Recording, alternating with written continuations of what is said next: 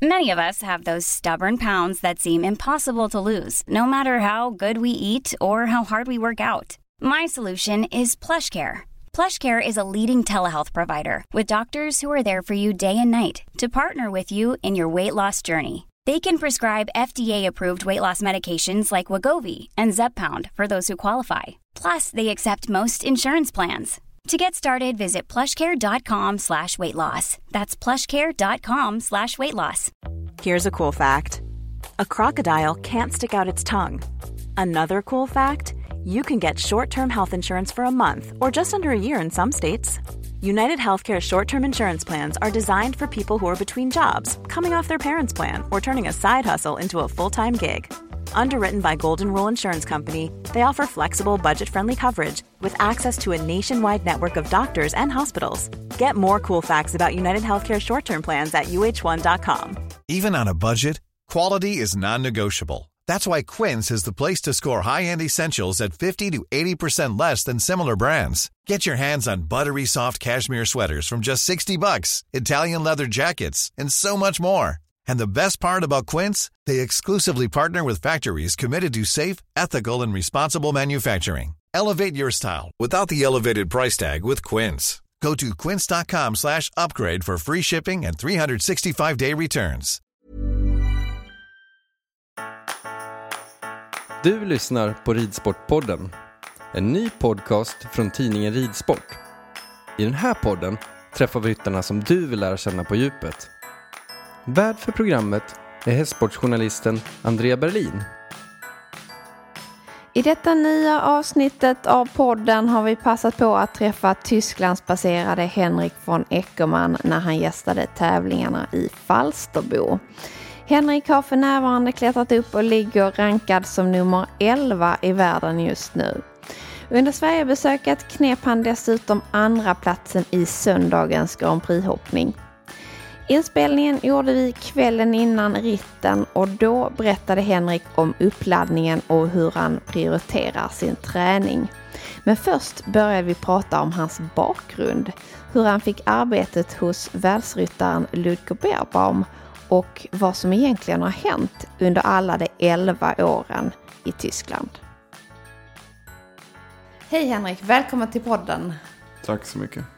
Just nu är vi ju mitt i tävlingsklasserna på Falsterbo Horse Show. Hur är det egentligen att vara hemma i Sverige? Det är alltid lika kul uh, få åka hem till sitt egna land. Um, så att uh, det är bara bra känsla över det hela. Det är det. Vem har du med dig här i ditt team när du är på hemmaplan? Jag har um, min första häst som är Cantinero som har gått nationshoppningen och så, som ska gå Grand Prix också.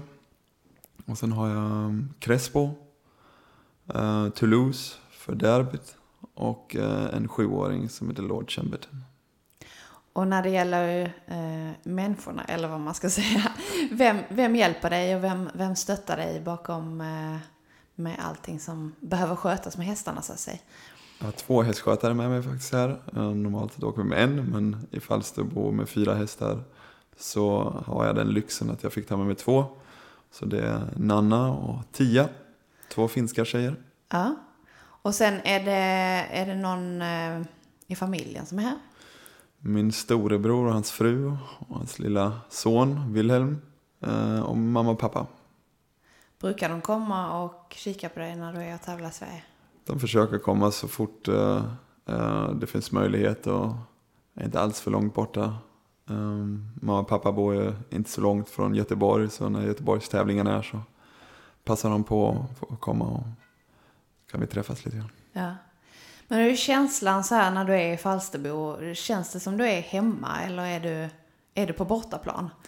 Absolut känns det som jag är hemma. Mm. Um, även fast jag har bott som så här 11 år i Tyskland så är jag fortfarande ett hjärta till Sverige.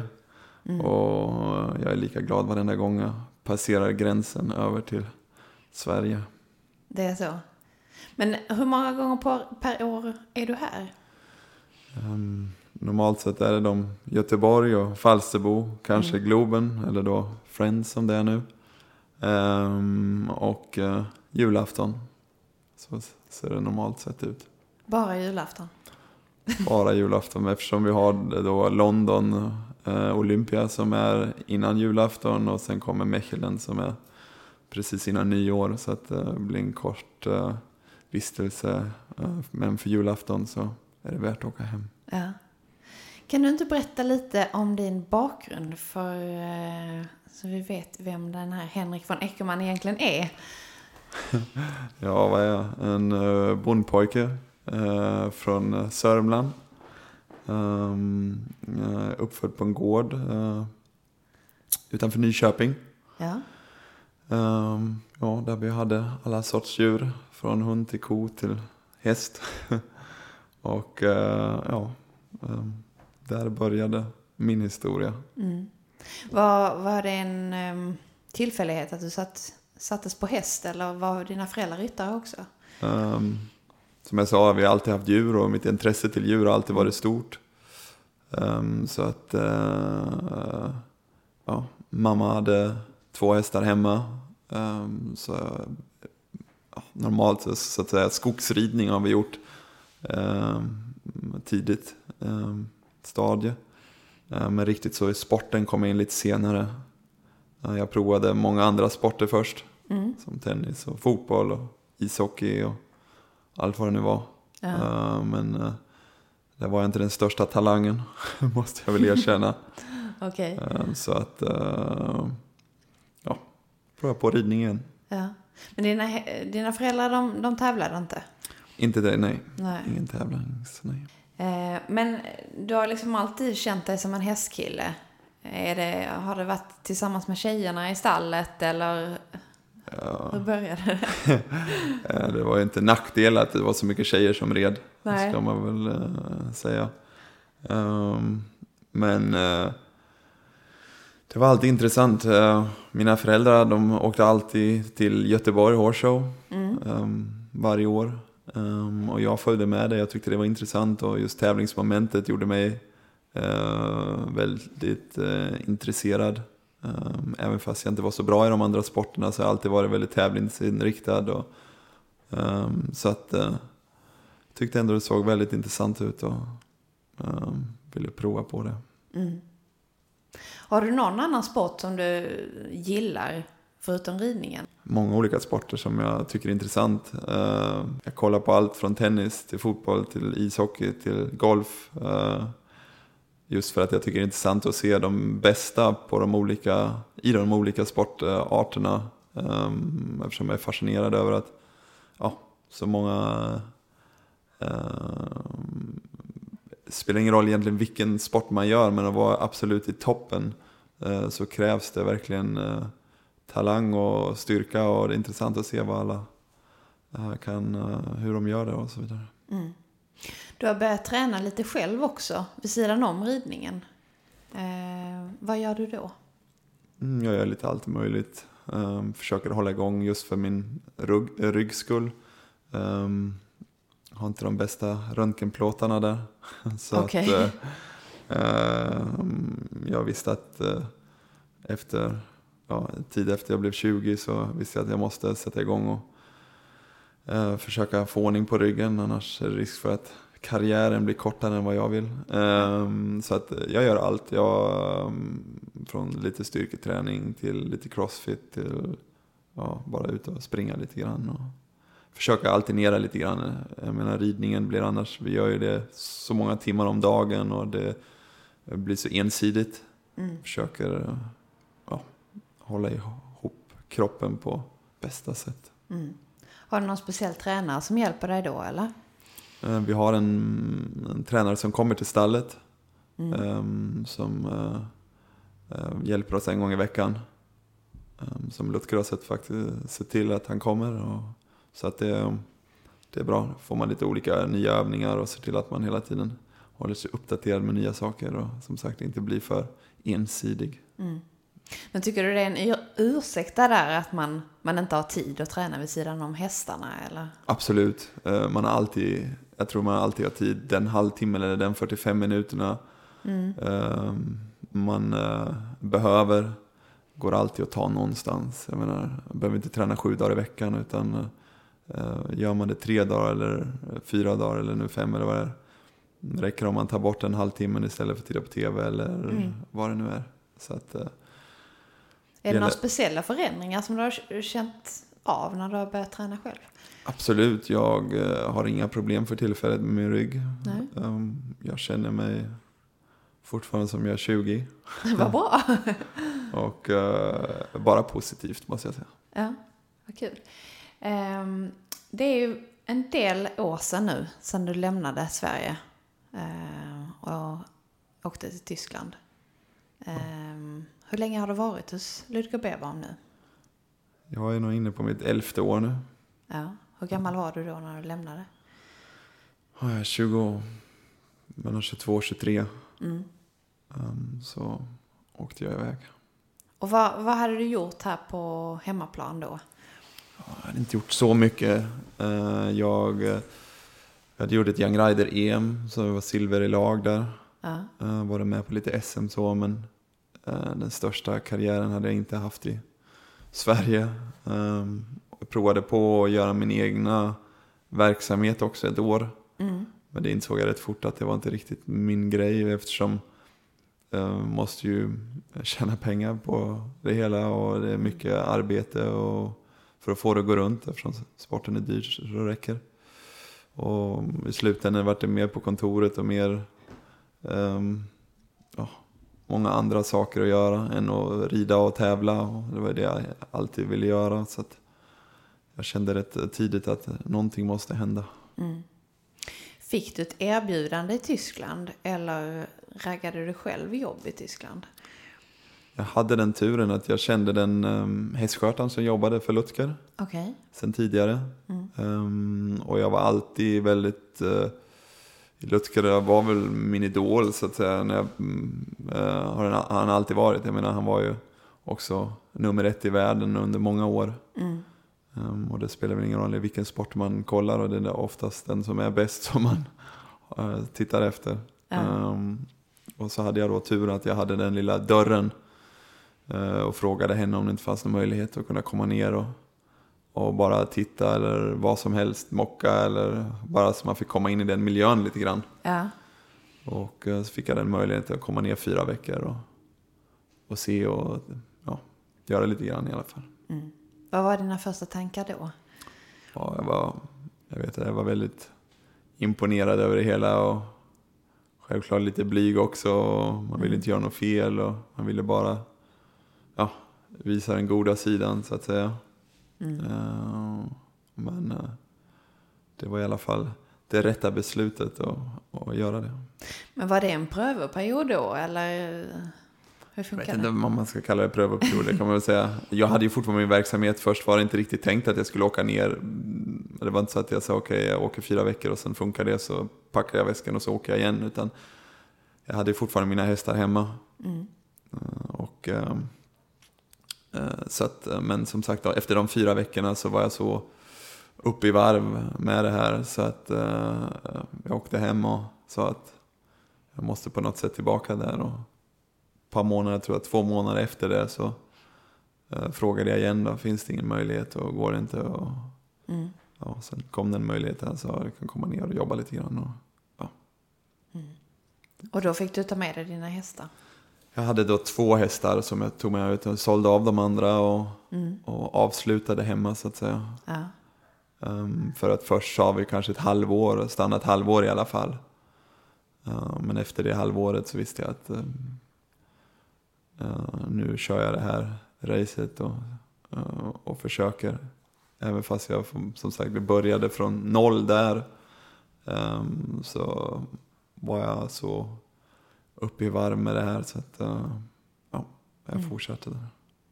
Ludger var ju själv mitt i sin karriär. Hur var det att tränga sig in i hans stall då? Ja, ehm, det var ju som sagt positivt. Man var ju så ehm, eh, inspirerad av det hela och man ville bara lära sig mer och mer. Så att eh, det var kul och under den tiden, då, precis när jag kom, så hade också Filip Weishaupt som är där. Lika länge som jag, till några månader. Han kom några månader innan vad jag gjorde. Eh, vi, hade, vi körde lite tillsammans där och hjälpte varandra. Och, ehm, det var en kul, eh, rolig tid var det. Mm. Måste man säga. Även fast det var mycket slit och släp och mycket arbete. Men det var, en, jag brukar säga att det var en sund uppväxt i sporten.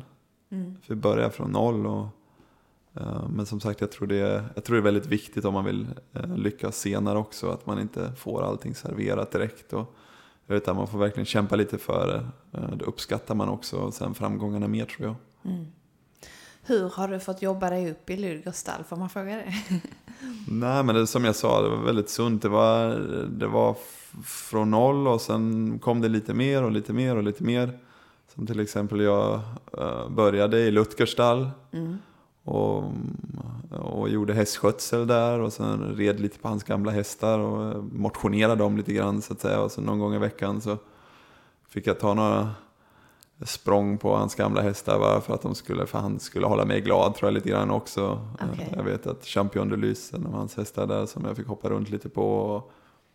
Ja, um, sen efter det så flyttades jag över till ett annat stall där jag fick eh, rida på ett par unghästar tillsammans eh, som under eh, en annan ryttare som mm. var där. Um, och sen efter det så flyttades jag till nästa stall och eh, då Marco Kutcher som var hos oss i flera år eh, var jag under honom och red eh, tillsammans med honom och red hans yngre hästar. Och, ehm, han sa vad jag skulle göra och inte göra. Och, mm. Och sen efter det så, eh, ja. Hur mycket, hur mycket träning blev det eh, när du var där då? I början? Det har aldrig varit någon riktig träningsår. Han har aldrig stått bredvid oss och sagt nu ska vi göra så här och så här. Utan eh, man har fått ta chansen lite själv. Man mm. måste vara där och titta och jag menar, det var inte så att han sa nu får ni inte vara här utan klockan sex får ni gå hem. Utan det var ett eget val att man stannade där och tittade på vad han gjorde. Och Mm. Försökte eh, suga in så mycket eh, av hans eh, eh ja, av hans lära så mycket som möjligt. Mm.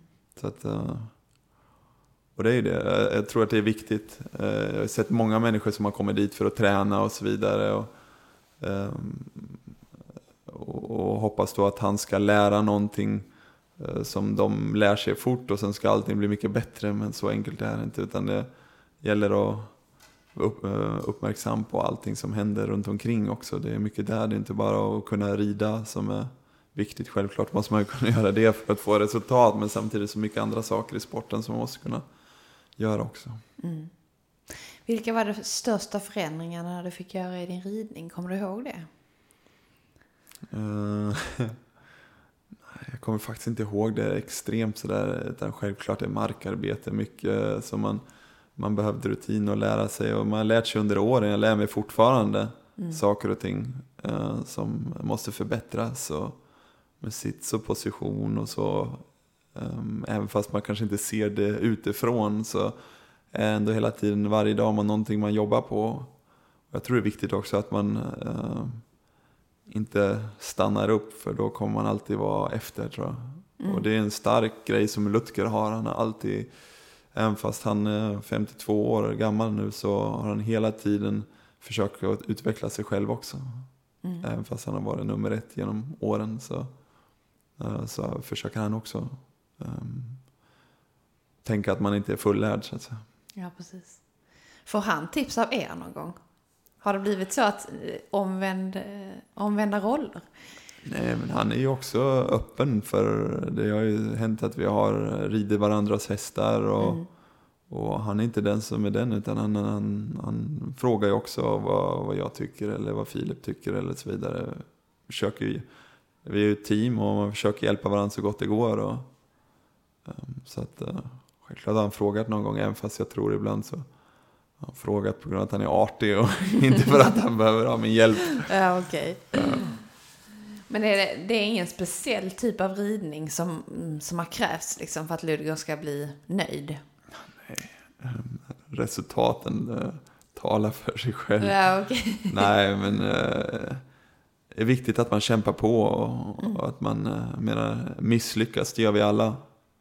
Uh, men det gäller och bara ställa sig upp igen och försöka igen. Det är det som är viktigt och inte ge upp.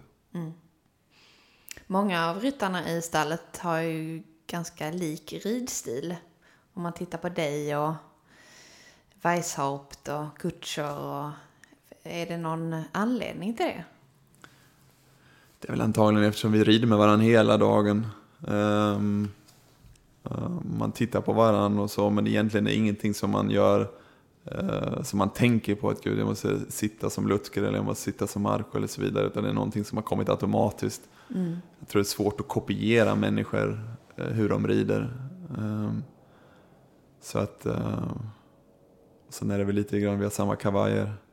Jag har lite samma kropp eh, som Lutger i längd och så vidare. Ja. Så att eh, på så sätt ser det kanske ut som så. Har, är det någon som har tagit fel på er någon gång? This is Paige, the co-host of Giggly Squad, and I want to tell you about a company that I've been loving, Olive and June. Olive and June gives you everything that you need for a salon quality manicure in one box. And if you break it down, it really comes out to $2 a manicure, which is absolutely insane. It's also so easy to get salon worthy nails at home with Olive and June. The difference between how your nails used to look when you did them yourself and now with the Manny system is a complete game changer. The best thing about Olive and June too is it's a quick dry. Dries in about one minute, lasts for five days, and full coverage in up to one to two coats. Visit oliveandjune.com slash perfectmanny20 for 20% off your first system. That's oliveandjune.com slash perfectmanny20 for 20% off your first system.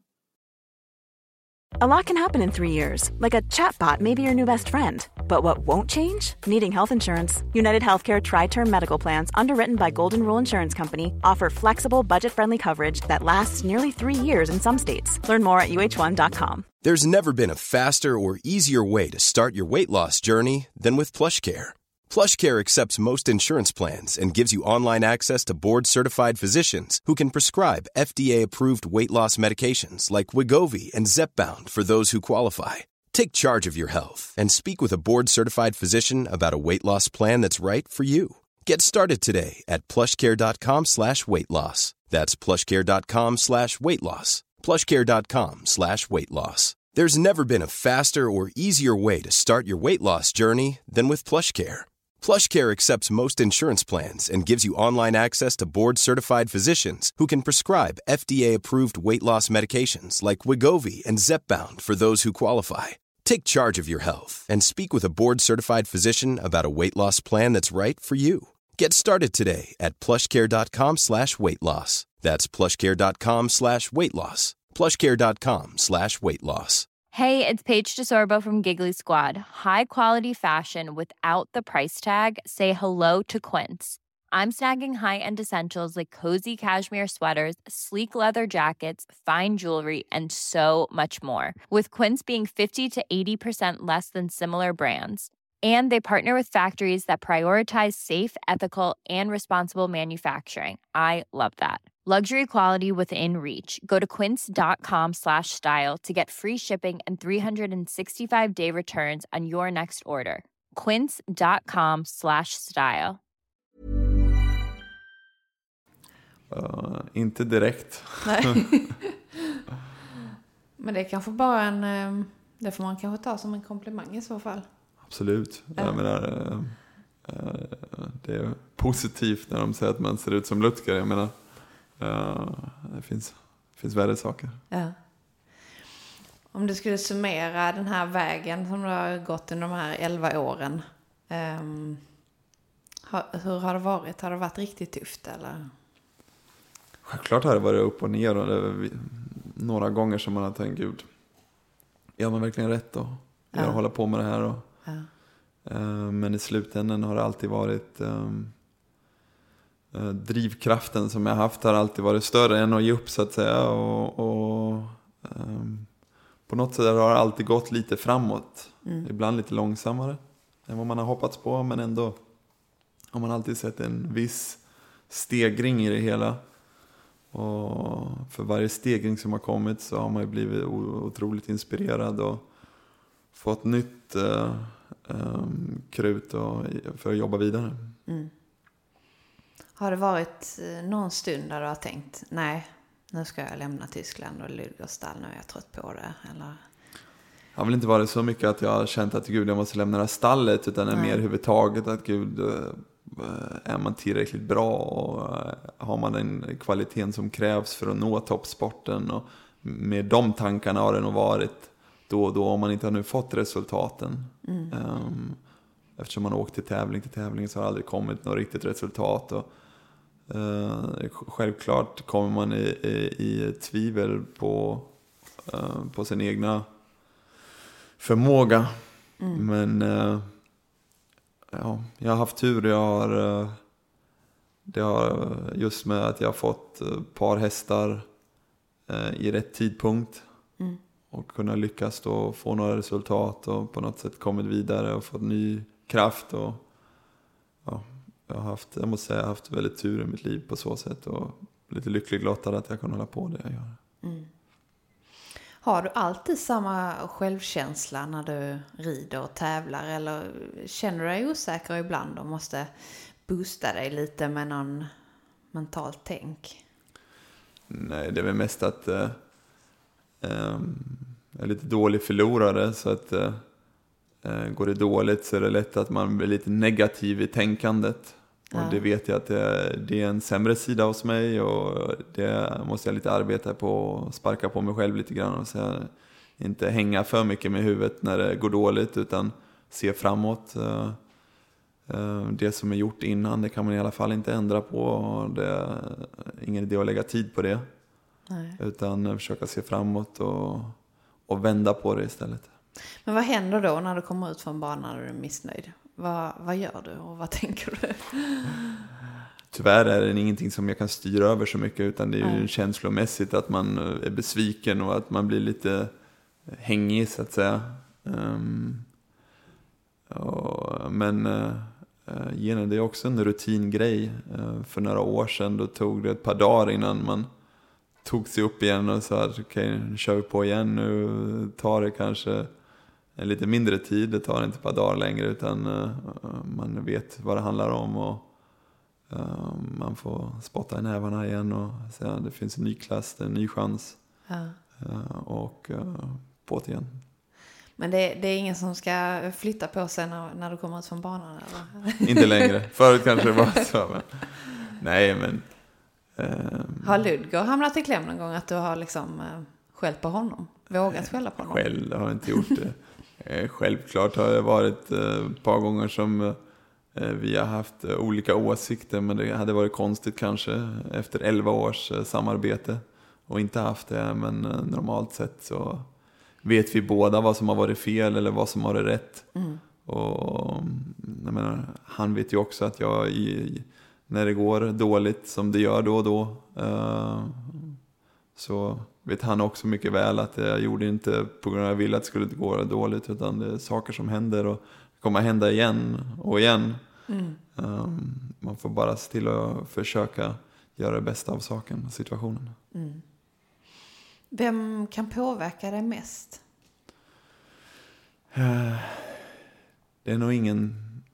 eh, Det är jag själv som kan påverka mig mest skulle jag vilja säga. Det är så? Det är, det sådana känslor man har och eh, ingenting som man vrider på en knapp och säger. Det är ungefär som att säga men du, eh, nu får du rycka upp det eller så. Självklart. Eh, Men i slutändan måste jag själv som måste säga till mig själv att nu får jag ta tag i mig själv och eh, göra det bästa av saken. Och inte gå runt här och hänga läpp. Nej. Hur är relationen med hästarna? Får du en stark anknytning till dina bästa hästar? Absolut, jag menar de är eh, inte bara en tävlingskamrat, de är som jag sa från början, min första upplevelse var ju alltid att jag gillat djuren och haft djuren omkring mig hela tiden.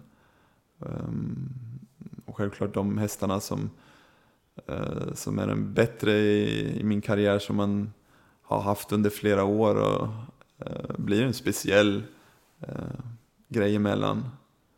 Och eh, blir som en kompis och eh, det, är ju- det blir eh, känslomässigt, det ju- ja, absolut. Eh, de, eh, man gör det tillsammans och Jag brukar alltid tänka att man får ju, jag har mycket att tacka hästarna för. Och jag tror det är viktigt att man da, inte förlorar det, även fast det är, vi tävlar och, och, och så vidare.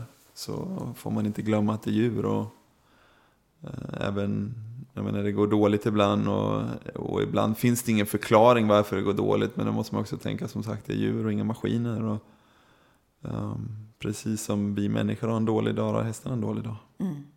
Men du prioriterar att liksom umgås med hästarna också, inte bara rida med dem?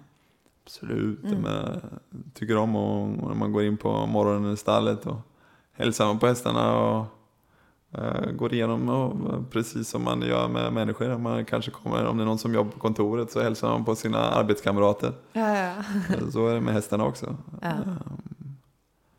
Ja, jag tycker om att vara runt, runt hästarna bara. De eh, ger mig i alla fall en lugnande effekt. Och de, ja, det är det jag tycker om att göra. Är det någon speciell individ som du känner så här, nej den här hästen hade jag inte velat bli av med? Många, självklart de bästa hästarna man har, det ska man inte sticka under med stolen. De som man har lyckats med mest och de som man eh, upplever mest med, de betyder någonting mer extra. Eh, men någonstans har alla, alla sin skärm charm någonstans. Och, så att, men självklart. Och sen är det en och annan häst som har lite mer karaktär än den andra kanske. Mm. Jag vet kanske att det är en svår fråga, men har ni någon speciell träningsfilosofi i stallet? Ja, nej, det är många som frågar det och som, Ja. just som frågar vad gör ni för att det ska gå så bra och så vidare. Och, eh, jag har alltid samma svar att vi gör så lite som möjligt alltså med själva träningen. Vi försöker inte göra det så komplicerat utan hålla ridningen så lätt som möjligt. Ehm, det som är viktigt för oss det är just att allting runt omkring det är ju som sagt inte bara ridningen utan allt måste stämma, hela paketet. Ehm, från mm, grovfoder, så att säga, hö, att det är det bästa, ehm, till hovslagare, till veterinär, till ja, resa med hästarna, till allt som är runt omkring. Det måste vara eh, så perfekt som det bara går. Mm. Och det är du med och planerar och styr eller? Ja, vi försöker allihopa hitta hela tiden utveckla det och se vad vi kan göra bättre och få så att vi får det optimala för hästarna. Du har ju en väldigt unik eh, hästägare, Madeleine Winterschulze. Eh, vill du berätta lite om er relation och hur hon har samband med ert stall? Okej, Madeleine har ju eh, sponsrat Lutger under många år med hans bästa hästar. Och eh, en eh, unik person genom att hon gör det bara genom sin glädje med hästarna. Eh, sen har hon den ekonomiska möjligheten att kunna göra det så. Ehm, men eh, fortfarande är det att hon verkligen, man ser att hon tycker om djuren och hon gör det för djurens skull och självklart vill hon också ha eh, framgång annars hade hon inte valt eh, de ryttarna som hon har med Lutger och Isabel Wert och även i eh, fälttävlan den bästa. Ehm, så att, eh, men samtidigt så är hon otroligt, hon vet precis sporten hur den är. Att eh, vi gläds när det går bra. Men när det går dåligt så är det också eh, så är hon den som står först och säger du, imorgon går det bättre och jag tror på dig. Och, så att hon är otroligt, eh, otroligt skönt att ha henne i ryggen så sett. För jag menar, tvivlar det gör man då och då själv i alla fall eftersom eh, det går tyvärr oftare dåligt än vad det går bra. Eh, Så är det alltid skönt att någon står bakom och säger att men vi tror på dig och så vidare. Istället för att någon står men nu får du skärpa till det och se till att få ordning på det här. Eh, Så att på så sätt, eh, ja, hon, är, hon är kanon. Hon, hon är väldigt, väldigt eh, bra. Hur många hästar äger hon i stallet? Det har jag ingen koll på. Men eh, det är som sagt de bästa hästarna Ja. som eh, har sparats just för sportens skull. ja. Skulle du kunna tänka dig att det finns någon, mer, någon annan situation som är, skulle vara mer fördelaktig egentligen? För mig då? Ja. Eh, ja, alltså självklart. Eh, de hästarna som jag rider till 95% i alla hästar till salu. Mm. Um, och man är alltid lite orolig när man har fått en häst att gå så långt som, så det är dags att uh, prestera på den högsta nivån. Och, och, det är ju ändå en lång väg innan man kommer just dit. Och där man alltid lite um, osäker och risken att den hästen säljs då. Uh, Mm. det, är ju, det är ju det jag får räkna med. Mm. Så självklart hade den situationen kommit att man hade haft en ägare som sa okej, de här hästarna de säljs inte utan vi satsar 100% på sporten och det är väl den optimala eh, som man kan komma till eller som jag skulle kunna komma till. Mm. Eh, men eh, jag har det väldigt bra som jag har det nu eh, och kunnat komma så långt som jag kommit hittills. Jag hoppas att jag kommer fortfarande en eh, bit till. Mm. Ehm, men eh, ja, det är väl det som jag hoppas en dag skulle kunna komma. Att man har det som till exempel som Lutker då, att han har den här sponsor som säger okej vi investerar hästar till dig och det är just för tävling och det är tävlingen som är nummer ett och inte att sälja och så vidare. Mm. När du drömmer dig bort lite om, om hästar och karriär och så, vad tänker du då? Ja, jag tycker jag lever i min dröm nu som den är och självklart vill man göra mer, mer resultat och mer eh, lyckas ännu mer. Man vill bli nummer ett någonstans. Eh, det vore fel om jag sa någonting annat. Um, men samtidigt så eh, försöka hålla mig på den högsta nivån på, på längre tid. Eh, för som sagt, jag gillar det jag håller på med och jag gillar den vardag- vardagen jag har. Och, eh, så att, eh, De elva åren som det har varit hos Ludger, du tror det blir fler? det blir nog säkert fler. Mm. Så att, Men det är inte så du känner ett sug att, att göra något eget eller eget företag och, och driva hästverksamhet och så här? Jag är så väldigt uppe i tävlandet och jag vet hur svårt det är. Och, och eftersom jag har inte den ekonomiska möjligheten själv att starta direkt och säga okej nu måste jag ha tävlingshästar och sen åka på tävling helgerna och, och så vidare. Utan den möjligheten har jag hos Lutker. Um, och det är det jag tycker, brinner för helt enkelt. Och, och jag har inte gett upp den tanken. Sen vet man inte vad som händer om ett par år så kanske det ändras. Jag menar för tillfället är jag själv. Jag har ingen familj eller så vidare. Förutom min mamma och pappa och så vidare, mina bröder. Men ingen egen familj. Nej.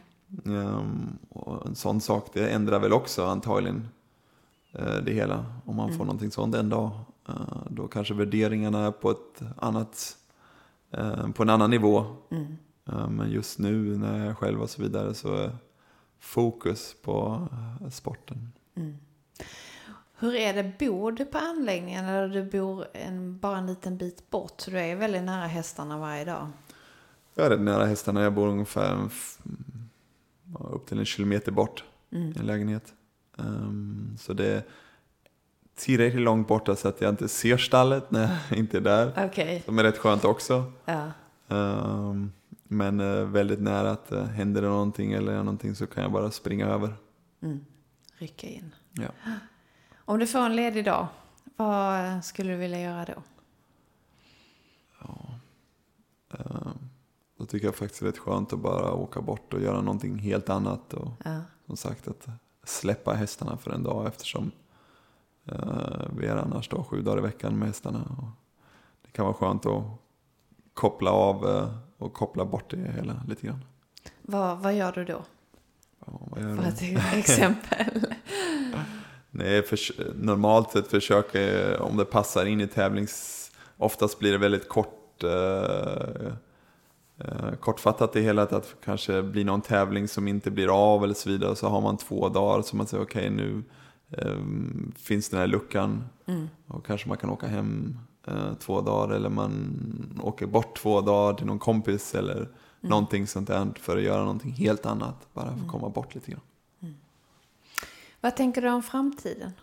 försöka nå mer framgångar och så vidare. Men eh, jag lever väldigt mycket för dagen och eh, jag ser mest vad som kommer imorgon och vad som kommer den närmsta tiden. och göra det så bra som möjligt och sen eh, får man se vad som händer. Så du, du har inga långsiktiga planer eller du, du håller dem för dig själv? Det kanske lite både och. Eh, några planer kanske håller för mig själv men, men eh, eh, inte direkt. Eh, jag är väldigt glad för vad jag gör för tillfället.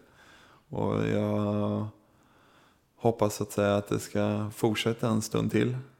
Um, Men som sagt, eh, det kan svänga om väldigt fort allting. Jag menar, hästar kan bli sålda, hästar kan skada sig. Um, Och då får man ju ta i det, ta i det då och se vad man gör då. Så att det kan svänga väldigt fort allting. Det är ju OS nästa år. Vad eh, tänker du inför det? Just nu tänker jag inte så mycket på det, men eh, självklart när väl OS kommer för dörren så eh, vill man ju jättegärna vara med. Det är ju ett drömmål man har haft hela livet. Och, men det är samma där, jag tänker inte så mycket ehm, på sådana grejer för jag försöker skydda mig själv lite grann för jag vet hur besviken jag blir om, om man sätter upp för stora mål och man har förväntningar och så och sen blir det inte av eftersom hästen skadar sig eller den säljs eller uh, sådana grejer.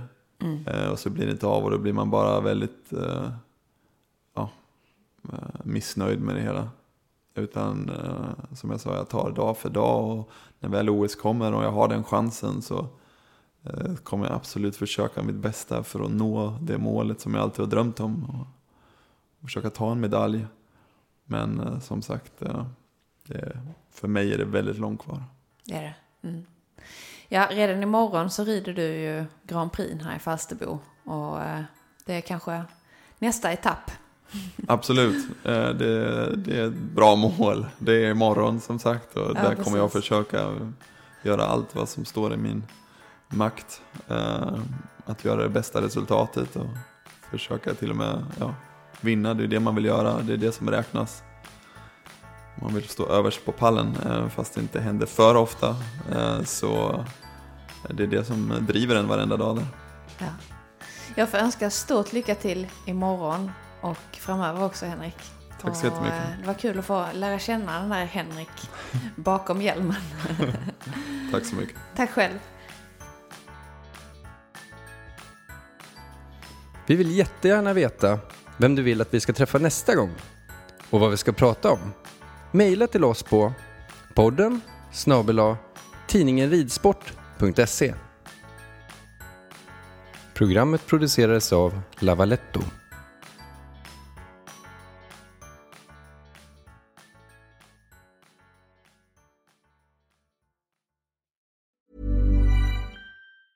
A lot can happen in three years, like a chatbot may be your new best friend. But what won't change? Needing health insurance. United Healthcare Tri Term Medical Plans, underwritten by Golden Rule Insurance Company, offer flexible, budget friendly coverage that lasts nearly three years in some states. Learn more at uh1.com. Even when we're on a budget, we still deserve nice things.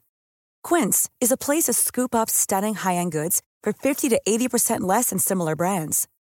They have buttery soft cashmere sweaters starting at $50, luxurious Italian leather bags, and so much more. Plus, Quince only works with factories that use safe, ethical, and responsible manufacturing. Get the high-end goods you'll love without the high price tag with Quince. Go to quince.com slash style for free shipping and 365-day returns. For the ones who work hard to ensure their crew can always go the extra mile, and the ones who get in early so everyone can go home on time, there's Granger, offering professional grade supplies backed by product experts so you can quickly and easily find what you need. Plus, you can count on access to a committed team ready to go the extra mile for you. Call, clickgranger.com, or just stop by. Granger, for the ones who get it done.